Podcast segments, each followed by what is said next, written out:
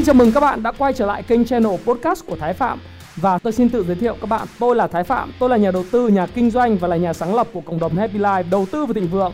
Trong channel podcast này chúng ta sẽ cùng trao đổi với nhau về những chủ đề về phát triển bản thân, về đầu tư khởi sự khởi nghiệp, đầu tư tài chính với mục đích là cùng giúp nhau để trở nên giàu có hơn.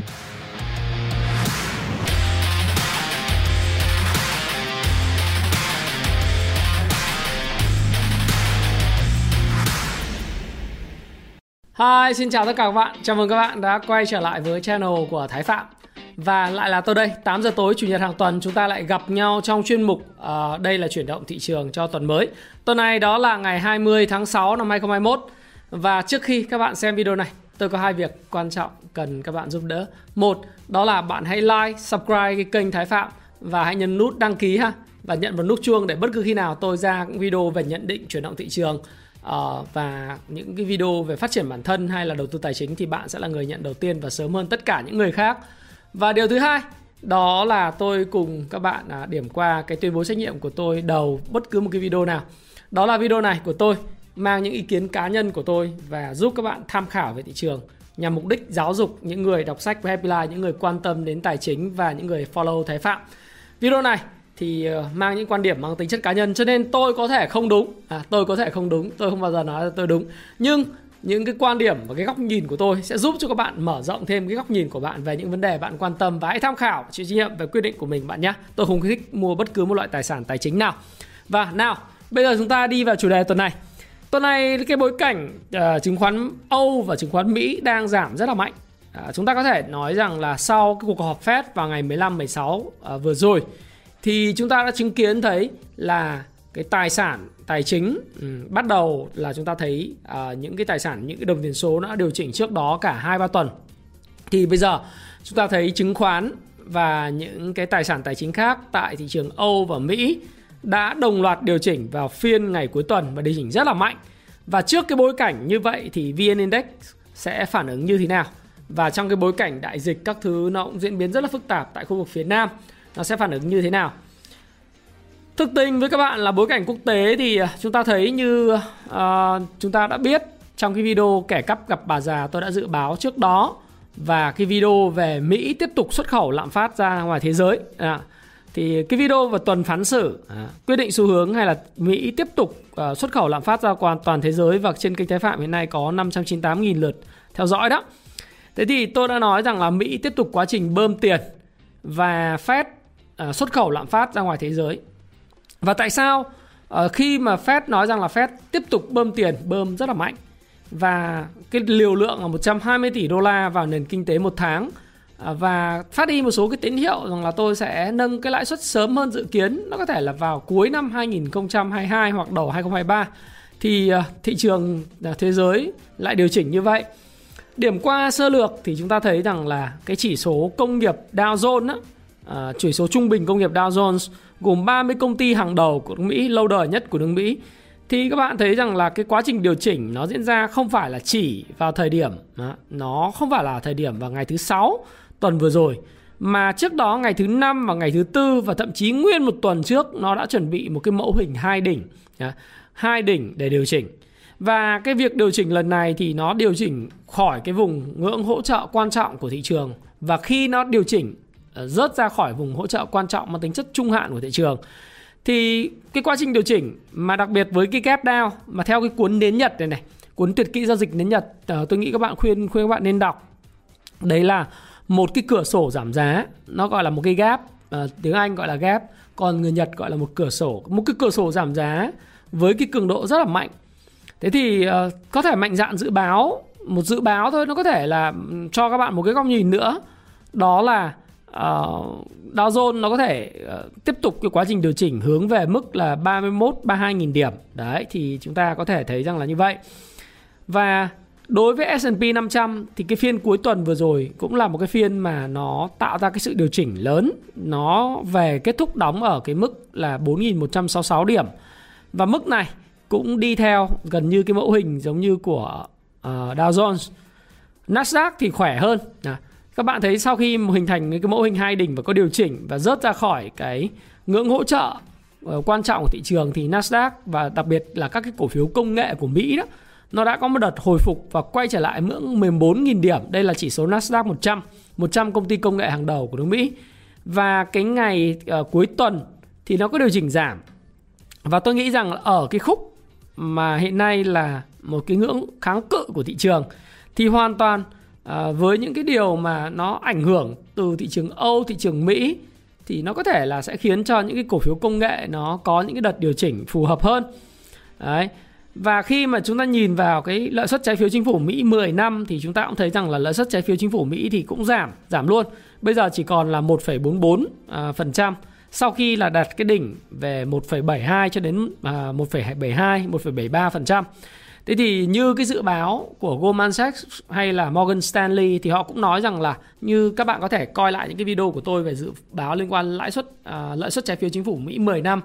Cái thôm mà tôi ở Phú Quốc tôi nói lúc đó nó đang ở đâu đó 1,7 1,8 đó. Thì tôi nói rằng là cùng lắm nó lên 2,2% hoặc là uh, nó chỉ lanh quanh trong năm nay là từ 1,5 đến 2,2%. Thì qua quá trình điều chỉnh giảm này xong quá trình tăng điểm nóng nó là điều hết sức bình thường. Nó nói lên rằng là cái nhu cầu đối với lại trái phiếu chính phủ Mỹ hiện tại đang khá là lớn dẫn đến là cái giá coupon của trái phiếu chính phủ Mỹ tăng cao và lợi suất điều chỉnh giảm tương ứng. Có nghĩa là có những cái hành động của những cái tay trader, những cái người trade các cái trái phiếu chính phủ Mỹ đang có xu hướng mua vào những cái trái phiếu chính phủ Mỹ 10 năm để cơ cấu lại cái danh mục đầu tư của họ. Đấy, chúng ta có thể hiểu như vậy. Và hoặc là cái cái cái, đấy đấy là cái quan quan điểm chính mà tôi nghĩ rằng là có thể lý giải được tại sao cái lợi suất trái phiếu chính phủ Mỹ nó lại đang giảm. Nhẽ ra khi nó giảm nó tốt cho chứng khoán, nhưng đợt này chúng ta thấy rằng là nó giảm và chứng khoán vẫn giảm. Điều đó là chúng ta thấy nó không có cái correlation, tức là không có mối cái tương quan lớn, mạnh và chặt giữa cái lợi suất trái phiếu chính phủ Mỹ 10 năm và cái cái à, các cái chỉ số chứng khoán của Mỹ và ông bạn của tôi một trong những người quản lý quỹ của Vina Capital uh, Việt Nam hồi xưa thì có làm một cái một cái model uh, correlation chạy regression model đó. Uh, tức là chạy tương quan. Thì có nói với tôi rằng là thực ra bao nhiêu năm nay à, tôi chạy tôi chạy về cái regression model này tôi chẳng thấy nó liên quan cái gì cả. Do đó thì cái hồi mà media truyền thông đặc biệt media của Mỹ cứ lấy cái cớ là cái lợi suất trái phiếu chính phủ Mỹ 10 năm nó tăng rồi dẫn đến chứng khoán giảm. Thế bây giờ nó giảm tại sao chứng khoán không tăng? Cho nên do đó thì chúng ta nói, nói rằng là cái câu chuyện về ờ, mối tương quan giữa cái lợi suất trái phiếu chính phủ Mỹ và chứng khoán nó sẽ chỉ đúng ở trong một số những hoàn cảnh đặc biệt. Và nhiều khi truyền thông thì lấy cái quan điểm đó ra để giải thích.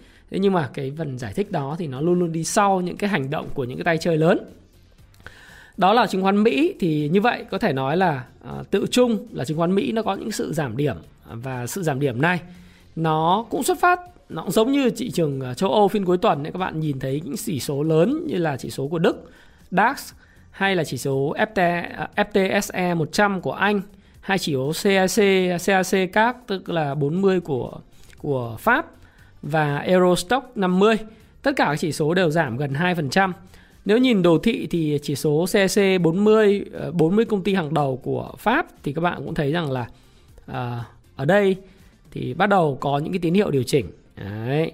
Rồi chỉ số DAX à, ngành công nghiệp chứng khoán Mỹ à, Đức thì cũng đã có điều chỉnh với lại khối lượng rất là lớn, tức là cái đà bán rất là mạnh. À, tương tự như vậy chúng ta nhìn thấy chỉ số UK 100, 100 cái công ty hàng đầu của sàn chứng khoán ờ, London à, thì à, của của ờ, nước Anh đó, cũng giảm mạnh còn là 7.015 điểm. À, tự chung à, là tất cả các tài sản đều điều chỉnh luôn. Ừ. Đấy, tất cả các tài sản điều chỉnh ở châu Âu điều chỉnh Mỹ điều chỉnh rồi ngay cả giá vàng. Giá vàng nhẽ ra thấy các bạn thấy là hồi xưa vàng tăng thì chứng khoán giảm thế bây giờ thì chứng khoán giảm vàng giảm bitcoin giảm vàng giảm.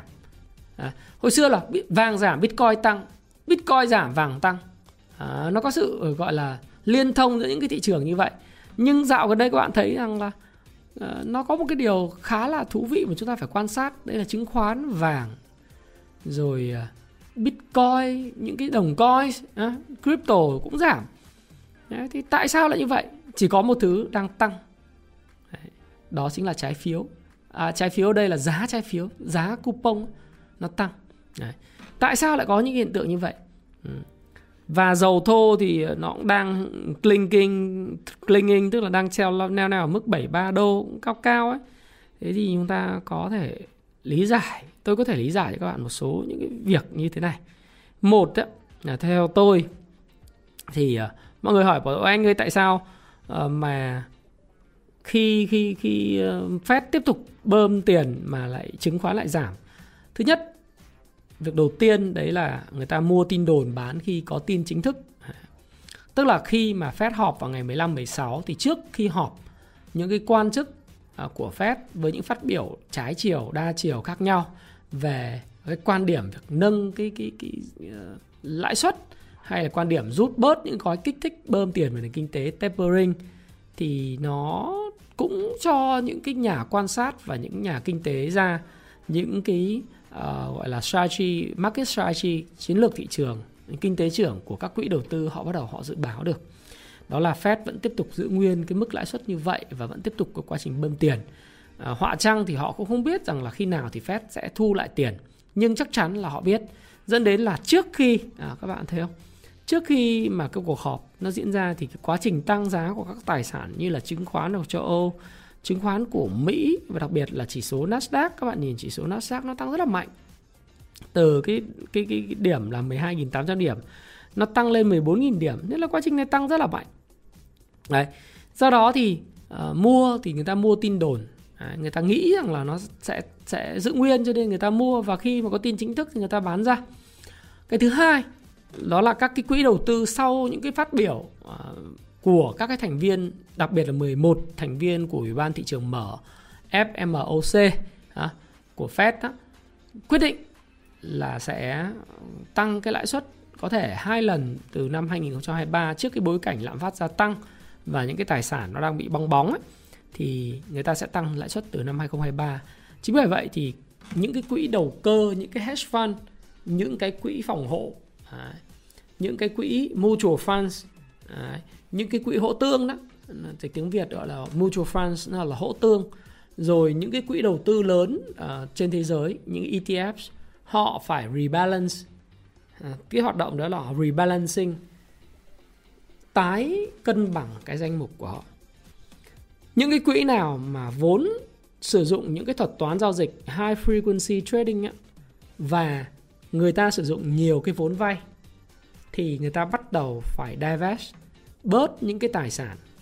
Người ta phải bán rất bớt những cái tài sản mà sử dụng cái margin cao để mà thu tiền về hoặc là bán một cách từ từ chậm rãi hoặc là bán quyết liệt và chuyển sang những cái trạng thái của những cái tài sản an toàn hơn mà chúng ta có thể nhìn thấy đó chính là những cái trái phiếu chính phủ Mỹ 10 năm với mức lãi suất thấp à, hiện nay là 1,4 mấy phần trăm. Nhưng mà cầm vào đó thì hoàn toàn người ta có thể có capital gain tức là cái nhu cầu của cái lại ờ, nhu cầu đối với lại cái trái phiếu chính phủ Mỹ 10 năm nó tăng lên thì người ta mua một số lượng lớn người ta có thể bán ăn chênh lệch hoặc là người ta hưởng cái mức lợi suất 10 năm là 1,4 mấy phần trăm một năm. Đấy là cái việc quá trình rebalancing cái cơ cấu danh mục và cái tài sản của quỹ.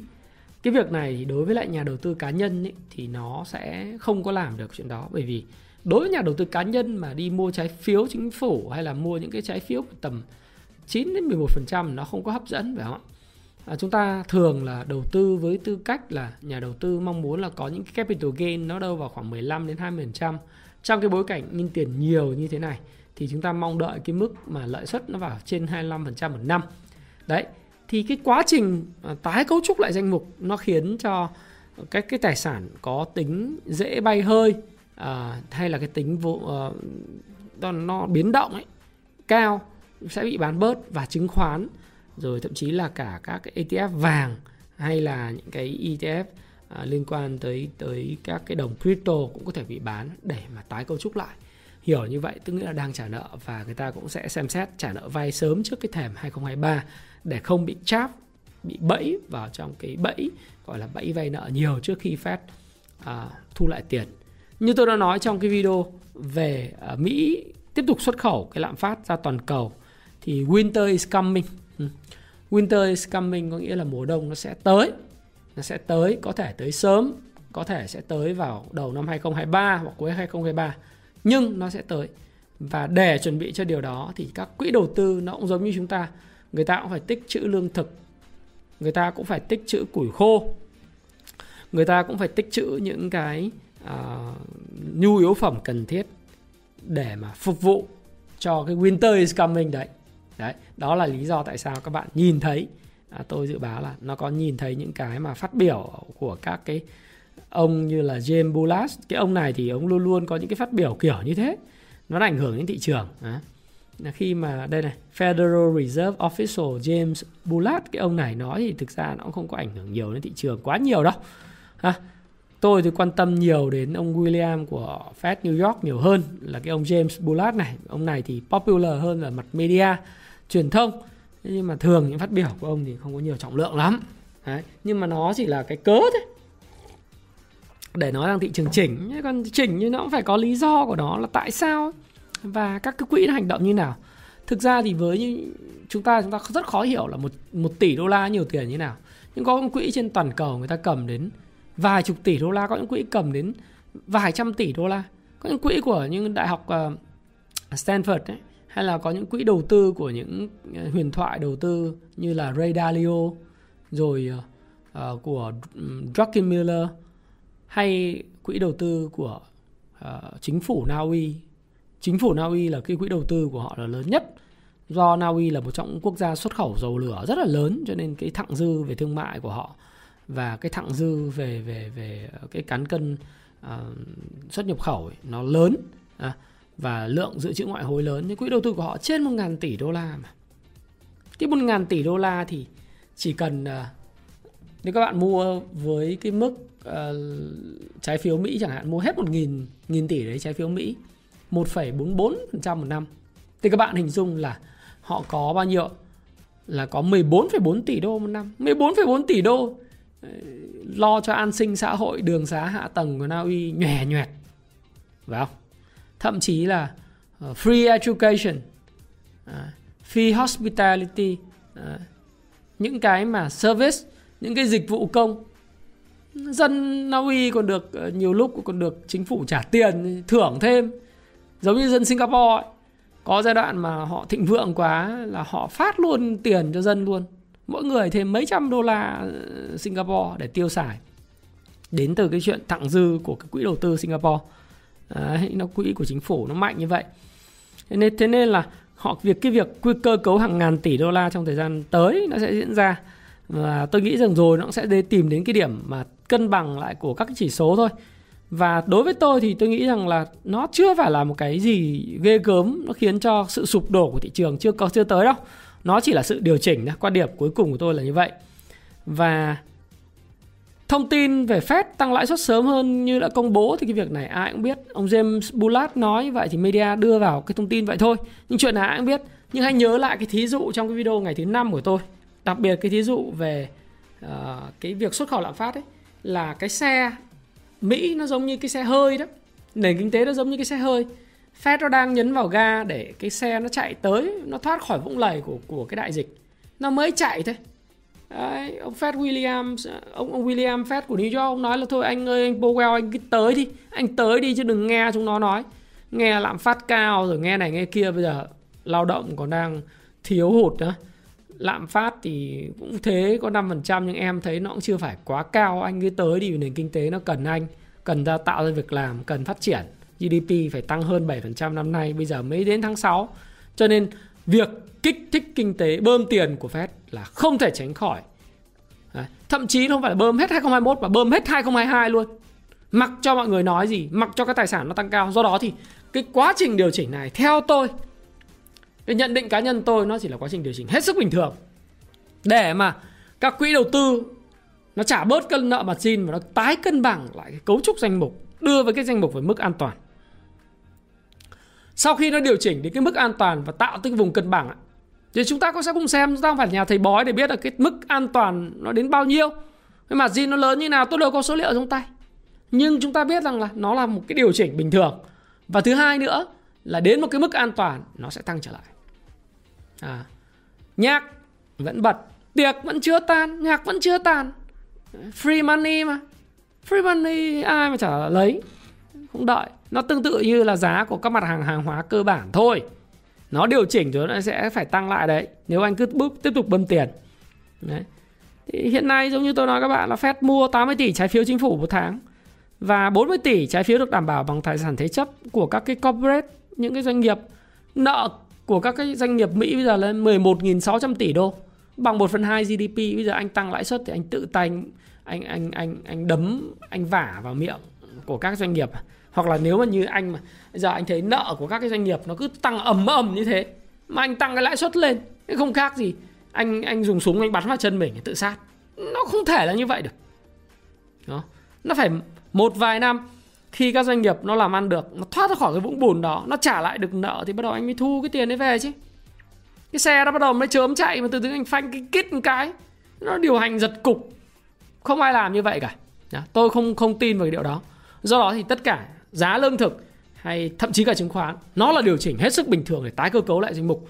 Và sau khi tái cơ cấu một danh mục thì nó sẽ có những cái cái bao sinh bách. Tôi vẫn tin như vậy bởi vì không ai mà đi gửi tiết kiệm hay là không ai đi đi đầu tư trái phiếu ở thời điểm này đâu bởi vì lãi suất nó ít lắm. Đấy là như vậy. Thế còn đối với chứng khoán Việt Nam thì uh, cái tình hình dịch bệnh nó phức tạp như vậy và trước cái bối cảnh của châu Âu nó diễn biến và Mỹ nó diễn biến thế thì chúng ta như thế nào? Thì uh, trước tiên thì nói về cái tình hình uh, cái cái dịch của Việt Nam mình thì thực sự là nó ngày càng uh, diễn biến nó nó có những cái theo tôi nghĩ rằng là chúng ta đang làm tốt. Tuy vậy thì nó cũng có những cái diễn biến nó phức tạp hơn như dự định ban đầu. Đấy. Ở Hồ Chí Minh thì theo VNE VN Express á, và tuổi trẻ thì à, dịch len lỏi hàng loạt cơ quan bệnh viện tại thành phố Hồ Chí Minh rồi thành phố Vinh cách ly xã hội từ 0 giờ ngày 19 tháng 6 các bạn có thể đọc lên trên các trang đó tôi chỉ lấy một vài các cái tít ở các cái báo đó tôi điểm tin cho các bạn thôi để chúng ta biết được cái tình hình như thế nào. Rồi ở Hồ Chí Minh đó thì uh, uh, khó khăn những cái cái dịch nó tấn công vào những cái khu công nghiệp. Ở đây tiêu biểu là có cái công ty thực phẩm Trung Sơn quận Bình Tân đấy, đấy rồi uh, Đồng Nai thì bây giờ cũng thêm hai cái tôi bắt đầu xuất hiện trong cộng đồng à, thợ hồ khu vực Long Khánh rồi à, Công ty Posung Việt Nam khu công nghiệp Bầu Xéo Trảng Bom thì cũng phải tạm nghỉ việc bởi vì cái F1 ở Đồng Nai 18.000 công nhân tạm nghỉ việc. Rồi Hồ Chí Minh thì à, cái hôm 19 tháng 6 đóng cửa siêu thị Big C ở quận 10. Túm lại là cái dịch bệnh nó đang diễn biến rất là phức tạp và thời gian tới thì chúng ta sẽ thấy rằng là Ờ, có thể có những cái uh, hành động nó quyết liệt hơn của các cái chính quyền các cái tỉnh thành. Ví dụ như giãn cách xã hội theo chỉ thị 15 thì đã làm rồi có thể là theo 16 đó là như vậy. Thế thì khi mà dịch bệnh nó diễn biến phức tạp như vậy nó liệu nó có ảnh hưởng gì tới chỉ số chứng khoán hay không? Thì tôi nói thực sự các bạn là chứng khoán với lại cái dịch bệnh thì từ lâu rồi nó đã không có correlation tức là nó không có mối tương quan với nhau cái hồi đầu của Việt Nam mình ý, các bạn nhớ lúc đầu mới nghe cái tin mà đại dịch thì nó giảm rất là mạnh phải không? Từ 800 900 điểm giảm 650 điểm rồi sau đó thì có cái đợt mà ở tháng 7 tại tại Đà Nẵng rồi có cái tháng 1 tại Chí Linh Hải Dương thì nó giảm rất mạnh. Nhưng bây giờ dân thì quen với cái chuyện đấy rồi. Đấy. Và thậm chí là nếu mà chúng ta nhìn sang cái chỉ số chứng khoán của Ấn Độ ấy, thì ngay cả Ấn Độ mà cái dịch bệnh nó lan tràn như thế nó nó kinh khủng như thế. Tôi đọc thôi đọc tin của India Times hay là những cái báo như là Reuters rồi CNBC về Ấn Độ và đọc thêm những cái bài báo của gọi là đại sứ Việt Nam của mình ấy, à, Phạm Châu Xanh ở ở Ấn Độ ông ờ, ông viết rất là tâm huyết. Đấy. thực sự là đại sứ viết những tâm huyết gửi lên trên những cái báo của Việt Nam. Thì mình đọc thì mình thấy thương và mình cảm thấy rằng là cái tình hình nó diễn biến nó phức tạp như thế. Ờ, nhân viên đại sứ quán rồi các cái cháu nhỏ đến với đại sứ quán giành giật lại mạng sống vân vân và vân vân. Thì mình thấy là nó Ấn Độ cái, cái, cái, lúc đấy là tôi đã cảnh báo rồi. Các bạn có thể xem lại các video của tôi trước khi những cái đại dịch diễn biến phức tạp tôi đã bảo là hoàn toàn là có khả năng là nó diễn biến à, ở Việt Nam nó diễn biến. Và chúng ta may mắn lúc đấy là có hàng hàng ngàn các chiến sĩ căng mình ở biên giới Tây Nam để mà bảo vệ không cho những cái người nhập cư ở Việt Nam. Đấy nhưng mà đến thời điểm này thì chúng ta vẫn rất là an toàn. Đấy, chứ cũng không phải là không. Nhưng mà quay trở lại cái chuyện ấy thì ngay cả lúc mà nó kinh khủng như thế thì chứng khoán Ấn Độ nó cũng không có sụt giảm nó đi trong một cái chiếc hộp các bạn thấy nó đi từ khoảng 1.000 à 15.300 điểm cho đến khoảng 14.200 điểm. Tức là đâu đấy khoảng 1.000 điểm. Và 1.000 điểm của 15.000 điểm thì nó chỉ là vào khoảng uh, bao nhiêu? 7%. Mức độ của index nó chỉ là 7% thôi. Đấy. Nó đi răng cưa và sau đó thì khi ổn ổn thì nó vẫn vượt đỉnh bình thường. Đấy, thì nó như vậy. Tại sao lại cái quá trình như vậy và nó không có liên quan gì đến cái cái đại dịch? Tại vì thực sự với các bạn là các bạn có thể nhìn này. Thứ nhất, đấy là sao? Đấy là người dân của mình ấy, ngày càng gửi ít gửi tiền tiết kiệm ngân hàng. Nếu bạn nhìn cái cái biểu đồ mà tôi đang sâu cho các bạn nhìn đây thì hàng năm vào thời điểm tháng 4 hàng năm à, từ 2016 cho đến 2019 à, thì mỗi một ờ, mỗi một tháng bình quân là ờ, người dân gửi thêm 262.000 tỷ vào tiết kiệm. Ừ. Đây là tiết kiệm đây nó có thể là tiết kiệm có kỳ hạn hoặc không kỳ hạn á Cái này nó nó nó là một cái giống như là banh casa. Thế thì khi uh, mà cái tiền gửi tiết kiệm không kỳ hạn và tiền gửi tiết kiệm kỳ hạn bình thường một tháng nó rơi vào khoảng là 250.000 tỷ. Năm 2020 thì nó rút bớt ra. Để đầu tư chứng khoán là còn gửi thêm có 162.000 tỷ. Tất nhiên nó có thể là do doanh nghiệp làm ăn kém đi. À, nhưng mà đây là cá nhân nhá, hoặc là người dân ít tiền hơn. Nhưng mà đến năm 2021 thì cái số tiền gửi tiết kiệm mới vào tháng 1 tháng 4 nó chỉ có 120.000 tỷ thôi. Nó do bối cảnh của lãi suất tiết kiệm thấp và thứ hai nữa là cái mức độ hấp dẫn của thị trường chứng khoán nó tốt hơn. Ừ. Dịch bệnh nhiều, phức tạp, giãn cách xã hội chỉ thị 15, 16 thì dân ở nhà, dân ở nhà giờ như tôi nhà trông con. Phải không nào? Thế thì tôi phải tìm một cái kênh nào để để để kiếm thêm thu nhập chứ. Nguồn thu nhập thứ hai của tôi phải ở đâu? Kinh doanh không được. Đấy. Đầu tư bất động sản thì phải gặp nhau. Phải chốt miếng đất nhưng mà nó phải sôi động thì mới kiếm được tiền. Bây giờ bất động sản giá cao, thanh khoản thấp. Đi mua bán phải công chứng giấy tờ phức tạp.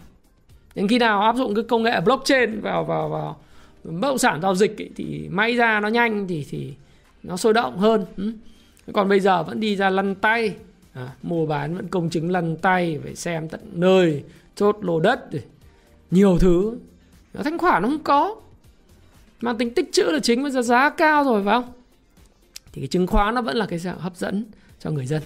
Và cái bối cảnh, thế chúng ta thấy rõ trên con số con số là dân ngày càng ít gửi tiền tiết kiệm vào ngân hàng nhiều hơn. Lãi suất rất thấp. Thì cũng phải thôi, bởi Fed giờ vẫn cứ cứ giảm lãi suất, thế dân cũng phải tìm cái gì để kinh doanh và bối cảnh bệnh dịch kinh doanh khó khăn. Đúng không? Thì chứng khoán vẫn phải thu hút tiền, thu hút tiền. Đấy đấy là cái mà tôi tôi thấy còn đối với lại VN Index thì tuần vừa rồi là tuần phán xử nó đã qua rồi đấy, nó đã qua rồi và index đã gần đạt đến đỉnh cũ đây nếu các bạn xem lại cái video của tôi vào ngày 13 tháng 6 thì tôi đã nói với bạn là tuần phán xử và quyết định xu hướng đến thời điểm này thì có thể nói là nhìn vào cái biểu đồ VN Index thì tuần vừa rồi là cái tuần tăng điểm khá là tốt. Đặc biệt tăng điểm tốt vào ngày thứ năm và thứ sáu. À, và tiến tới cái vùng đỉnh mới là 1377,77 điểm. Theo cái đồ thị tuần thì ờ, nó có đến ờ, nhíp ở vùng đỉnh. Và cái độ dốc đi lên của của cái index nó cũng rất là cao. Đấy. Và nước ngoài thì ờ, nhà đầu tư khối ngoại có lẽ bán sau một thời gian bán rất là rát vẫn, thực ra vẫn bán tập trung nhiều vào CTG và Hòa Phát thôi thì cái tuần này đã xả hàng ít hơn hẳn nhé. xả hàng ngày thứ hai 77 tỷ, thứ ba là tăng mua là 111 tỷ thứ tư là xả có 66 tỷ, thứ năm xả 113 tỷ và thứ sáu mua dòng trở lại 365 tỷ mặc dù vậy thì thanh khoản của thị trường, tôi nghĩ là nó cũng có những sự sụt giảm nhất định và nó cũng nó cũng có vẻ như là nó thận trọng hơn tôi có làm một cái thống kê, chúng tôi có làm một cái thống kê đấy, thì ờ, từ ngày 14 đến ngày 18 tháng 6 thì cái cái nhóm ngành ngân hàng hút tiền nó ít hơn hẳn đi ha. Nhóm thứ hai nhóm bất động sản thì nó cũng bình bình quanh khoảng 5.000 tỷ, 4.000 tỷ. Rồi nhóm à, chứng khoán thì là nó khoảng đầu tuần thì hút rất mạnh nhưng mà ngày thứ năm thứ sáu thì cái nhóm chứng khoán không còn hút tiền nữa các bạn thấy đầu tuần nó 3.700 tỷ 3.500 3.300 nhưng mà bắt đầu đến cái những cái phiên của ngày thứ sáu thì nó chỉ còn 2.300 và 1.700 cái nhóm thép thì à, đầu tuần thì cũng kém cuối tuần thì tăng lên một chút ừ uh, tăng lên 1.000 tỷ. Nhóm về dầu khí thì cũng vẫn bình bình nhưng cũng kém hơn. Vào cuối tuần thì số tiền vào cái nhóm này cũng ít hơn. Nhóm thủy sản thì cũng bình bình và các nhóm khác. À, tự chung lại thì tiền tổng của tiền của thị trường vào đều đều. Ngày thứ ngày à, thứ hai thứ ba thứ tư thì nó loanh quanh đâu đấy khoảng độ 28 27 26 ngàn tỷ riêng thứ năm thì sụt giảm còn 25 nghìn tỷ thứ sáu lo 26 nghìn tỷ. Thì cái số tiền này có vẻ nó đã không còn hot nữa.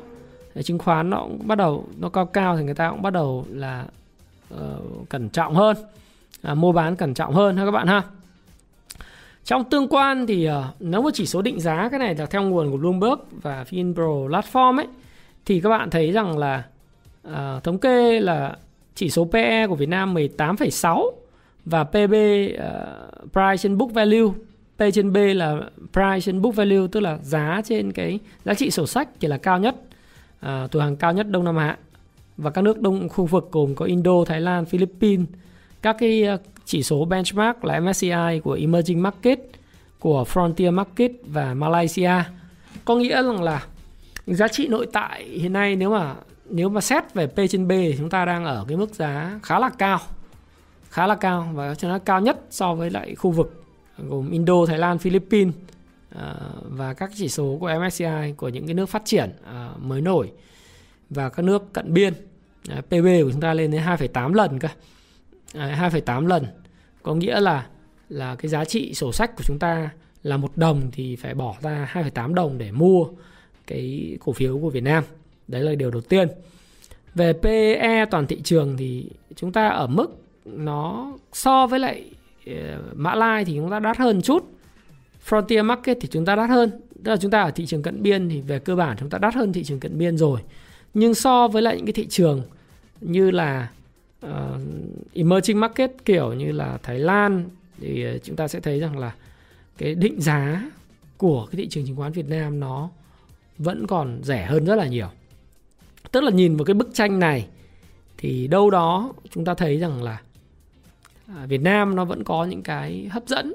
Thiếu điều là cái chỉ số thì nó lên cao rồi, 1377,7 điểm rồi đúng không?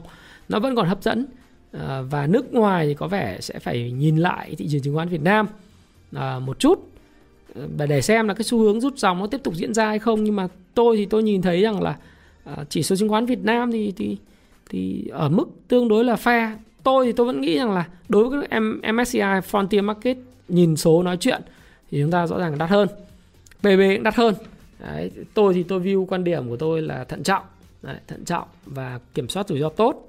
Và nhìn thấy cái dòng tiền nó cũng đang thận trọng trở lại thì tôi nghĩ rằng là thị trường sau khi đạt được cái mức uh, đỉnh cũ thì uh, nó có hai kịch bản như sau. Xác suất cao theo tôi cái này là kịch bản một của tôi xác suất rất là cao các kịch bản này, tôi đưa ra kịch bản, giống như tôi nói các bạn, là chúng ta không phải là thầy bói để chúng ta biết chắc chắn là ngày mai thị trường tăng hay giảm. Nếu mà biết chắc chắn thị trường tăng hay giảm và biết chắc chắn chuyện gì xảy ra thì mua con Việt lốt đánh cho nó xong, mua con lô ba càng ôm phát thắng luôn.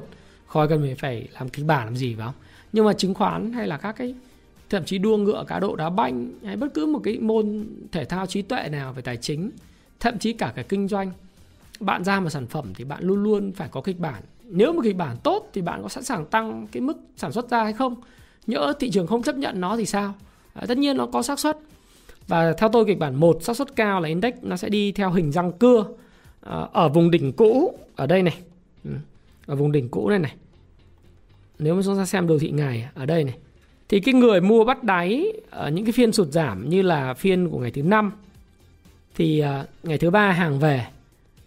Với cái tình hình mà hiện nay của cái châu Âu và Mỹ đó, nhiều người hay xem hóng đau Jones giảm điểm ảnh hưởng tâm lý đó. thực ra người Việt Nam mình vậy thích đọc những cái tin tức này kia. Thì thôi thì cái chuyện đấy là không phải người Việt Nam mình ở trên thế giới những người mà kinh doanh cũng vẫn thế. Ừ.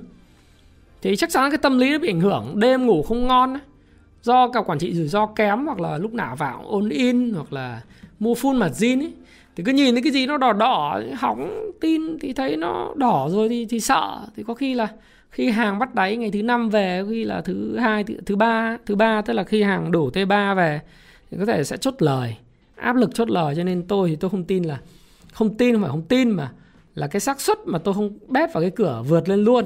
À, à, tôi không, không đưa vào cái cửa vượt lên luôn một nghìn tư luôn mà tôi sẽ đi theo cái kịch bản tôi nghiêng vào cái kịch bản à, của giống như Ấn Độ hơn. Tức là nó sẽ đâu đó nó sẽ cứ ờ, lình ờ, đây nó sẽ cứ thể lình xình lình xình lên lên xuống xuống tạo hình răng cưa ấy. Ừ. đấy là cái kịch bản mà tôi tôi đưa ra. Kịch bản 2 là kịch bản nó khó hơn xác suất thấp hơn. À, xác suất thấp hơn là phải đánh rõ ha. Khó thấp hơn thì đúng hơn chứ không phải khó hơn. Nó vẫn có thể vượt được. Đấy đó là vượt đỉnh luôn. Đó, vượt đỉnh luôn. Ừ, với các cái cổ phiếu của ngân hàng rồi chứng khoán rồi thép này nọ. Đấy, thế thì lên bằng ngân hàng chứng khoán thép thì phải vượt bằng ngân hàng chứng khoán thép thôi. Đấy, nhưng mà đối với tôi tôi lại thấy rằng là quan điểm cá nhân đó, thì tôi nghĩ rằng là cái áp lực chốt lời nhiều rồi thấy Dow Jones Mỹ các thứ nó chỉnh thì nhiều khi cũng bán hàng đấy cũng cũng vác hàng ra bán đấy đấy thì nó sẽ đi theo hình răng cưa nghĩa là điều chỉnh đi ngang ờ, không có xu hướng giống chỉ số chứng khoán Ấn Độ. Thì mình cũng cũng nghĩ rằng như thế nó sẽ bền vững. Chứ bây giờ còn vượt lên mà đánh chạy nước rút nữa thì lại quá càng chạy nhanh thì mức bán ra rút tiền của dân nó càng nhanh hơn nữa tuy vậy thì dù kịch bản nào chăng nữa thì cái cái cái dự báo của tôi ấy, đó là dòng tiền vẫn lan tỏa cổ phiếu có triển vọng và có câu chuyện riêng thôi bởi vì bây giờ ngoài cái cái đầu tư vào chứng khoán với cái tình hình dịch bệnh như thế này thì còn cái gì hot đâu. Kinh doanh có được đâu. Bất động sản có được đâu, phải không ạ? Kinh doanh bất động sản không được, đầu tư bất động sản không được ấy. Kinh doanh thường hàng quán là đóng hết chỉ thị 15 chỉ thị 16 này nọ, thì giờ chỉ còn mỗi cái cái chứng khoán.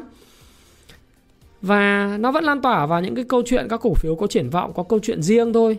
Thế còn banh cơm banh và trứng còn tốt không thì tôi sẽ làm video sớm về việc này. Cũng như là giống như các bạn nói tôi sẽ nói là trong suốt thời Biden thì các bạn nên đầu tư cái gì? Là một cái xu hướng của tôi dựa trên cái phần mềm mà Kung Fu Stop Pro mà chúng tôi sắp sửa ra mắt trên thị trường. Cũng làm teasing cho các bạn trong cái tuần sau để các bạn có thể hiểu là đánh giá là banh và chứng khoán nó còn tốt hay không. Tôi sẽ làm sớm video về việc này. Nhưng mà tôi nghĩ là tiền nó vẫn lan tỏa vào những cái cổ phiếu tốt. À, còn hành động của tôi là gì? Thì vẫn vậy thôi tôi thì tôi vẫn thế vẫn xem euro, vẫn làm video, vẫn dịch sách và quản trị rủi ro tốt trong chuyện này, duy trì tỷ lệ tiền mặt cao trong tài khoản.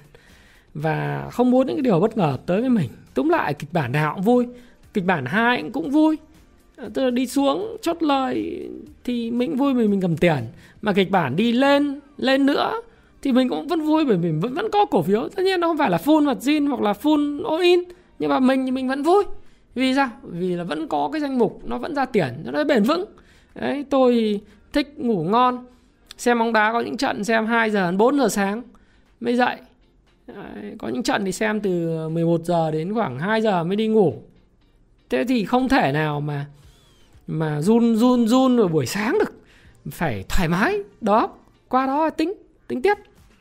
Hay có một cái video à video này thì có một cái uh, phần quà. Cái này cũng là lại một cái lọc 6 cuốn nến nhật. Đây 6 cuốn nến nhật đây ha à, lấy cho các bạn xem. Là cuốn mà à, tuyệt kỹ giao dịch một đồ thị nến Nhật của Steve Nissen cuốn này là một cuốn highly recommend cho những bạn nào mà muốn tham gia thị trường. Nói chung tham gia thị trường ấy nó nhiều lọc lừa. Muốn thắng là phải biết về luật phải đọc sách. Đấy, phải phải biết được cái gì là tốt gì là xấu. Mua là phải rác hay là mua phải kim cương hay mua phải vàng? Vàng thau lẫn lộn mà đúng không? Thì cái cuốn này là về thiên về phân tích kỹ thuật. Còn phân tích FA tôi đang làm rồi cả kể về phần mềm lẫn cái về sách để các bạn đọc hướng dẫn đọc FA nó thật là tốt. Bổ sung cho cái cuốn mà uh, Payback Time ngày đòi nợ và cái cuốn uh, làm giàu từ chứng khoán Can Slim. Thế thì uh, tặng luôn là tặng đây là tặng cái cuốn nến nhật này này. Cái video này tặng 6 cuốn đồ thị uh, giao dịch tuyệt kỹ bằng đồ thị nến nhật do Happy Life làm. Cuốn này thì là do mạnh thường quân đây là bạn uh, Trần Sĩ Công vụ chứng khoán uh, 10 Đấy, thì bạn chat với tôi bảo là chủ nhật này em xin phép cho em tham gia tặng các độc giả 6 cuốn. Em thích lọc.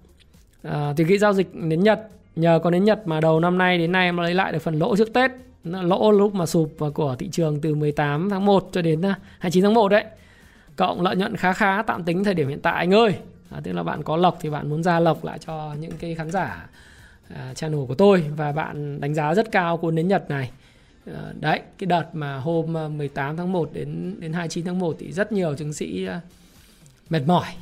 Thì bây giờ nhờ cuốn đến Nhật này thì người ta đã lấy lại được tiền. Ở đây là Trần Sĩ là mạnh thường quân cho cái video này. Và thể lệ của các bạn tham gia đó là gì? Bạn dự báo kịch bản nào cho tuần tới? Tôi sẽ tổng kết vào cuối tuần. Cách thức công bố thì công bố ở từng cái comment của những cái bạn trúng giải. Và thứ hai nữa, chúng tôi sẽ công bố trên Happy Life Group. Facebook à group. Ở đây là có cái group ở phía trên đầu của của các bạn đang theo dõi này. Các bạn lên trên Facebook đánh cộng đồng Happy Life đầu tư tài chính và thịnh vượng. Nó cộng đồng là 4 74 ngàn thành viên đấy nó ở phía trên. Các bạn trả lời đủ ba câu hỏi thì các bạn tham gia. Nói chung Facebook uh, group này sẽ không chấp nhận những cái thành viên thứ nhất là nick ảo thứ hai là mới tạo. Những người không có trả lời câu hỏi không nghiêm túc với lại uh, việc tham gia vào cái group. Thì các bạn trả lời đủ thì chúng tôi sẽ chấp nhận bạn tham gia group này và công bố cái phần thưởng người thắng cuộc những người thắng cuộc ở trên cái này vào thời điểm vào cuối ngày thứ sáu. Thì bạn cho tôi biết là bạn dự báo kịch bản thị trường như thế nào trong tuần tới? Lý do tại sao lại như vậy? Các bạn comment phía dưới comment video này. À, cho tôi biết. Và sáu cái cuốn đến Nhật do Mạnh Thường Quân Trần Sĩ sẽ được gửi tới cho những cái bạn mà khán giả uh, may mắn nhận xét chúng và đầy đủ các lý do. Và Thái Phạm thì cảm thấy rằng là rất là vui là bởi vì Ờ, những cái cuốn sách của Thái Phạm và Happy Life đã mang lại những giá trị rất là lớn cho cái độc giả ngoài kia. Tôi nói hay nói đùa với học trò tôi của cung phu chứng khoán clans đó là gì? Ông thầy thì có thể là không giàu. À, tôi cũng chả giống như tiến sĩ Alan Phan nói thì người đàn ông thì đừng bao giờ khuya khoe là mình có bao nhiêu tiền. Thì tôi cứ nhận luôn là tôi có thể tôi không giàu. À, nhưng mà cái thành công của học trò trong cái cung phu chứng khoán thành công của những cái người mà bạn bè những người thân hữu, những người mà trong cái tầm ảnh hưởng của tôi, vòng tròn ảnh hưởng của tôi, các bạn giàu hơn, thành công hơn, khỏe mạnh hơn, đấy là cái niềm vui và cái thành công rất lớn của thái phạm. Đấy, thái phạm nghĩ là như vậy. Và nếu các bạn thấy cái video này hay ờ, và mang lại giá trị thiết thực cho bạn và cho nhiều người khác thì hãy like cái video này à, comment ở phía dưới, share cái video này ha, nhấn cái nút share, chia sẻ đó vào Zalo, vào Facebook group vân vân. Ờ, và cho những người thân của bạn, những bạn bè gia đình của bạn và thái phạm ờ, rất mong gặp lại những cái khán giả của mình vào ngày thứ ba và tiếp tục là được bình luận với các bạn về những cái xu hướng như lạm phát, những xu hướng về ờ, các cổ phiếu của năm 2021 rồi đầu tư gì 6 tháng cuối năm và một loạt những cái chủ đề rất hot trong thời gian tới. Xin chào và xin hẹn gặp lại các bạn trong video tiếp theo. Xin cảm ơn các bạn rất nhiều. Hãy chia sẻ những thông tin này nếu bạn cảm thấy nó hữu ích với bạn và hẹn gặp lại các bạn trong chia sẻ tiếp theo của tôi nhé.